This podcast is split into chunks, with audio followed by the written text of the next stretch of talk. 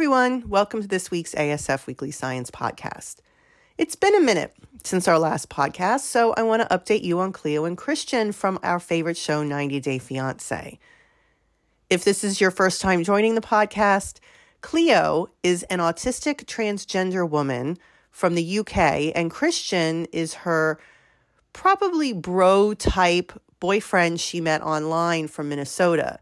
Christian is visiting Cleo over the Thanksgiving holidays in her hometown of London. Well, in a nutshell, for this week's update, it's not looking so good for Christian.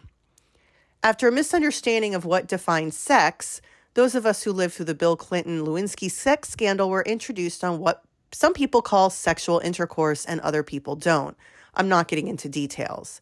Cleo was hurt because she believes Christian is hiding their relationship for the world by denying they had intercourse. She's assuming Christian is a little bit embarrassed because Cleo is a transgender. Normally, I would defend her and chastise Christian for not being a thousand percent honest. Clearly, something did go on. But, you know, people on 90 Day Fiancé are kind of media sluts. They're all over TV and they're all over Instagram. I don't think Christian is actually trying to hide anything. Nobody's trying to hide anything when they're on 90 Day Fiancé. I mean, listen, they both knew they're going to be on TV. There was a side sub story about something about a producer reporting Christian trying to keep this intercourse quiet. But again, that's tomfoolery. This is 90 Day Fiancé. These people are both trying to garner likes and build a little side hustle for themselves. I don't doubt that Cleo was hurt when she found out that Christian may have not been completely forthcoming about their encounter. I'm not denying that. But I don't necessarily think it's because Christian was trying to hide something. I think Christian has a lot of issues. I think he has a lot of insecurities. And I think that he may be a little bit uncomfortable being in a relationship with a transgender woman. This this particular couple, as I might have mentioned, is interesting for this podcast because Cleo is autistic and we have watched for weeks as Cleo has tried to navigate this relationship as Christian's trying to do, but Cleo has the added kind of layer of complexity of having severe sensory issues. And so some of the things that Christian likes to do really aren't that feasible for Cleo. It's been kind of a ride. So I also want to just say that this doesn't absolve Christian from all wrongdoing. Um, that in fact, Christian probably is a little bit of a dog. While Cleo was in an, an appointment or work, I'm not sure. Christian got Christian got some time to walk around London on his own. Many of us might visit a museum, hit a restaurant, take a walk around town, get to know the city, maybe go to Buckingham Palace, or literally the hundreds of things you can do in London. Go have tea. I mean, you know what I would do now, obviously. But nope, Christian goes to a pub, which of course sounds like fun, but wait for it only to strike up a conversation with a woman trying to just have a nice drink by herself in the same local pub. Christian identifies her as an person from the United States and goes over and has a conversation with her. That's not bad on itself. And I don't think Christian was trying to pick her up, but I do think she just happened to be at the wrong place in the wrong time and got Christian. Of course, it's fine to talk to people at pubs about chat and chat about being Americans in London. However, this is Christian we're talking about. Remember, he did this to a woman on the flight from Minnesota to London and got himself cut off from the alcohol cart because he was being so obnoxious. So the chattiness is fine, but then he ends up inviting this woman to an intimate Thanksgiving dinner he and Cleo are having with her friend Jane. That seems a little bit sketchy. Now, maybe I'm a little rusty on this, but I don't think there's really anything wrong with chatting someone up at a bar, although Christian is generally messy. But inviting her to Thanksgiving dinner, uh, nope. I think Christian has some social issues of his own, but regardless, this even hurt Cleo's feelings. I might not be completely aware of the etiquette when you're visiting your autistic transgender girlfriend in another country when you've only spoken online for the past several months. Certainly, Emily Post stays silent on this, but I think inviting a complete stranger over to Thanksgiving dinner is a little bit breaking with tradition. I think I mentioned this before, but Cleo and Christian are actually one of the couples viewers like and are rooting for. Maybe not together so much, but separately. There are others that are just a giant dumpster fire. Again, if one person watches this show can be better educated about autism, I think it's a success. but I also need, know people fast forward their storyline because it's just not as sizzling as someone like Gino and Jasmine. So, okay, on to research. And there's a huge research study I want to tell you about this week. In case you hadn't seen it already, a company called EarliTec Diagnosis or EarliTec DX, in collaboration with the Marcus Autism Center, published two papers on a new tool called EarliPoint. This EarliPoint is a device that has been developed, of course, in collaboration with the Marcus Autism Center and other research uh, researchers across the U.S., including the University of Washington, Cincinnati Children's Hospital, University of California, San Francisco, Rush University, and a couple others. For years, they have been taking the lessons learned about eye tracking in people, and especially infants and toddlers with autism, and building a theoretical framework for building a tool to promote earlier diagnosis and intervention. As I've rambled on and on over again, this is an issue. The average age of diagnosis still hovers around four to five years of age in the US, but with a good clinical evaluation, it can actually be diagnosed at 18 months. This delay is caused by a lot of things, not just one thing, but one of them is the lack of trained clinicians and the long waiting list for pediatricians to refer their families if they fail the MCHAT. Also, there are some racial and ethnic biases in diagnosis, or at least there used to be. Everybody's still at the age four or five. Again, not the only thing, but it has been documented as one thing is these longer waiting lists. I'm not blaming anybody. Pediatricians are heroes. They have like 10 minutes to one, evaluate development, two, address concerns, three, monitor growth and overall health, four, educate parents and answer questions, five, identify the possible cases of abuse, six, wrangle with insurance providers, and seven, give vaccines. Oh, and everything, the uh, other things that pediatricians need to do. And that's in 10, maybe 15 minutes. Well, a recent study has shown that they, in fact, can be trained to administer and interpret an autism evaluation. What pediatrician has the time or the bandwidth? Anyway, wouldn't it be great if there was a device that some could use as some sort of biological marker or biomarker to identify autism earlier? It would be objective. It wouldn't it wouldn't be able to tell if you're black or Hispanic or white something that uses data and it takes just a few minutes to administer and provides a comprehensive report to the doctor and the families. I know there are a lot of these swirling around, and I've discussed a few. They've involved environmental exposures, genetics, brain imaging, and even previous studies on eye tracking. This research comes from the dozens and dozens of scientists who have made contributions to the field of eye tracking they weren't all just involved in this study. And just like any other scientific discovery, it didn't happen by a small group of researchers. It has taken 20 plus years, not just to develop this device or test the device, but look at the field of eye tracking and something called visual social attention that has been studied and characterized and looked at in different contexts, environments, and options, and published and reviewed all in the potential of eye tracking measures to be taken into the community to be used to help with earlier diagnosis. These include researchers at Duke University, at Yale, at the University of Washington, at UCLA, internationally in China and the United Kingdom, and even South America. These researchers have all contributed to the wide body of knowledge that links social visual attention as an biomarker of autism and social visual attention is what eye tracking measures, and I'll talk about it in a minute. I want to put a shout out to all of the researchers who have spent chunks of their careers looking at eye tracking as a measure of social visual attention to understand children and toddlers and even adults with autism. All of those early studies, all of the later studies, all of the studies that use devices, they all helped make this product happen. And some of the eye tracking tools will be used not just for a diagnosis, but also to group people into different categories for research or to even measure response in a treatment study so it's more objective. This is not the penultimate study on visual social attention. This is just one, but it happens to be tied to a product that can be disseminated in the community. So, for those of you who are unfamiliar with eye tracking, this is what it is kind of like it is a computer that tracks the eye movements and where the eye movements go through a device that's non invasive. It's magic. Nothing attaches to your eyeballs or your eyelids. It uses kind of like a small light nobody can see, and it tags the eyes of the person that it's interested in. That gets electronically tagged. Again, there's no clips or anything like that on the eye. Nobody can see anything, nobody can feel anything. It's totally safe. But then this device layered on top of another computer can, tra- can track on a screen where the eyes are moving.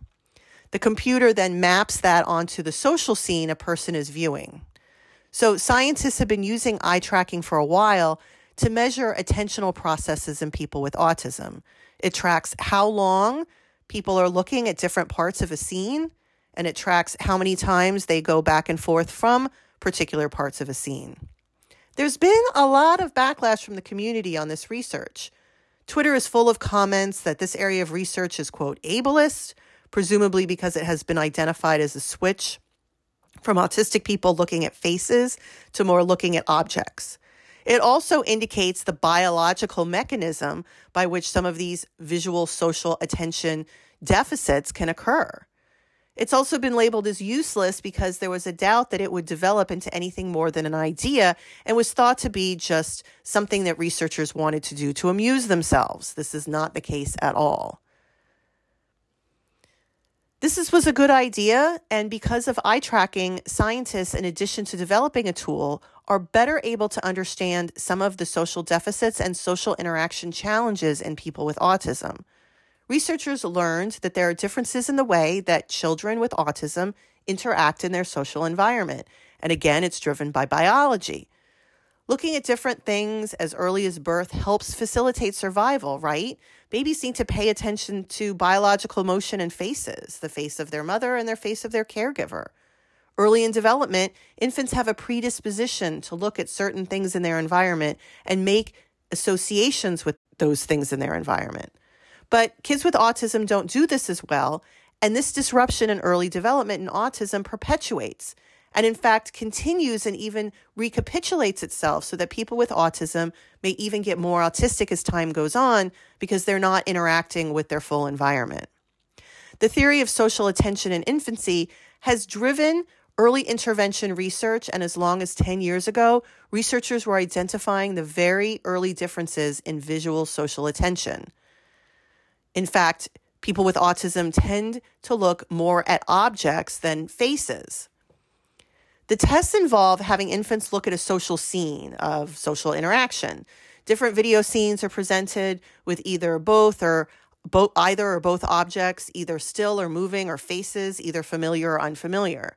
This can be done in a video that someone will record themselves or a movie scene, which has been commonly used. That one of them is a mother making a sandwich. This has been a this has been a video clip that has been used in many, many different studies. You have a woman making a sandwich and making facial expressions.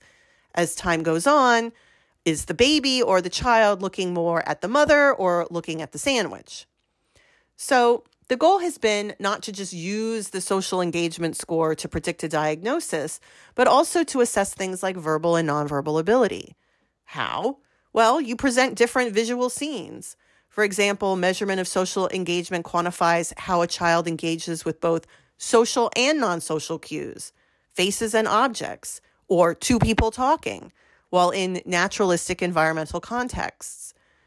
It's not just in a clinic, it's different video scenes of kids playing on the playground, things like that. There can also be videos of kids playing with toys of interest, colors, contact cues, and objects and background elements not relevant to the social context. So, based on this, scientists know what non autistic kids look at and can provide a score. Now, this is a reference score that measures the ability to visualize comparisons, revealing individual strengths, vulnerabilities, and opportunities for skill building. And they can be delivered in a standardized way. So, data collection is automated and objective. You give the same videos to the same people in the same environment. But can it provide an accurate diagnosis so that toddlers can enter early intervention earlier and get the support they need? Can a few of these early scans help predict later strengths and vulnerabilities for future planning? Well, this study sought to answer some of those questions. And by the way, I'm adding some images in the podcast summary that might help explain the process of this eye tracking to measure visual social attention a little bit more. So, this group applied for and received FDA permission to deploy this device to different specialty centers across the US and train the staff to administer the test and then followed up with clinical evaluations using gold standard measures to verify and quantify the diagnosis. It was important that the FDA have a look at this because the end goal is to deploy it across the United States and possibly the world. They published these findings last week in the Journal of the American Medical Association, and I'm grateful that many media outlets picked it up. So, what did they find? Well, it's pretty exciting. First, the score on what EarliPoint does is translates into a diagnostic probability. Now, this is what goes on with a behavioral diagnosis. Based on the scores of behavioral tests, which take many, many hours, the clinician has to weigh the probability that they have an autism diagnosis. Clinicians do this all the time, even with the kids that aren't obviously autistic or not autistic. Diagnostic uncertainty using traditional behavioral tests have been documented in about 30% of cases.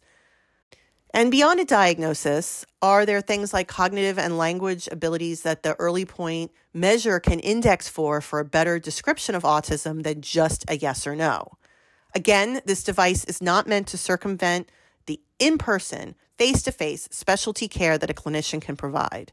It's meant to provide an alternative to families or even an early alternative families that would normally not get that diagnosis for whatever reason for years after they have this opportunity in this EarliPoint device.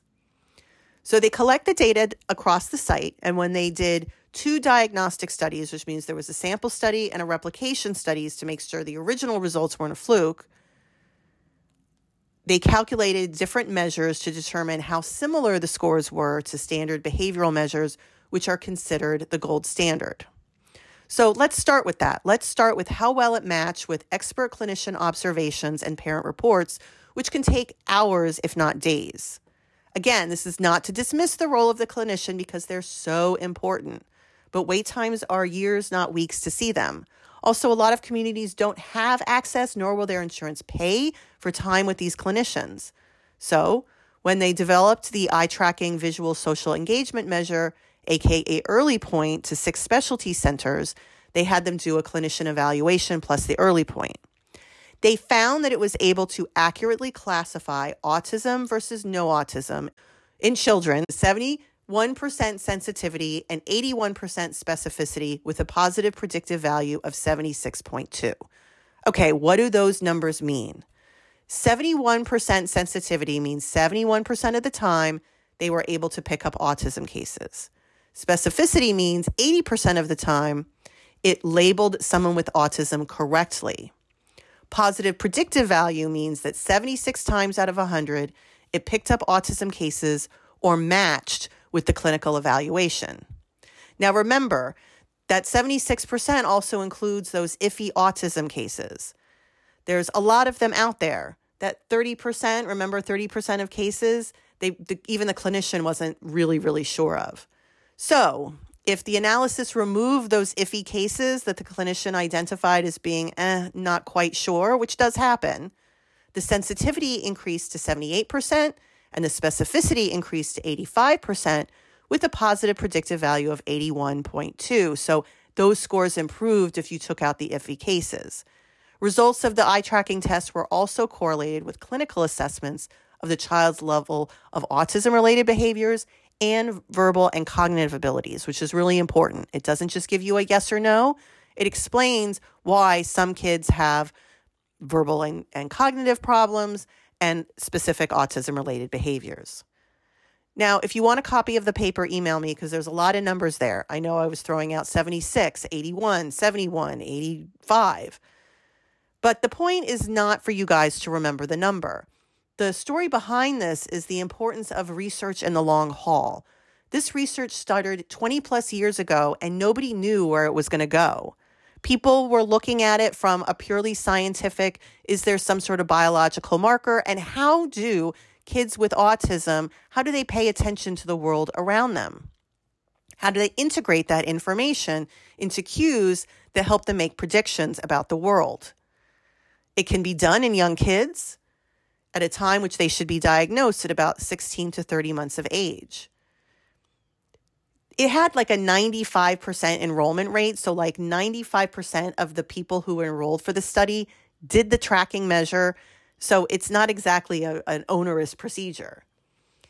It's good at measuring things like cognitive ability and language ability. The end goal was this to enable earlier and more effective diagnosis, to monitor behaviors that may exacerbate or ameliorate disability, and ultimately personalize interventions on the basis of individual needs. So, if you guys are as excited about this as I am, and have seen the fact that this is really based in science, right? This isn't something that was just a fluke. This is something 20 years ago scientists were showing or seeing some promise in the public didn't always see the see wasn't always enthusiastic, but I hope you're enthusiastic about this end result, which means that there can be now that it's been evaluated and gone through the rigmarole of the FDA, deployed to different sites across the United States to make getting an autism diagnosis easier and faster. If you're interested in what centers offer this this equipment right now, and remember it's still in a research phase, please email me. I will try and put you in touch with whoever I can find if you have a young child that desperately needs a diagnosis. It's not available everywhere yet, but will help. Thank you so much for listening and talk to you next week.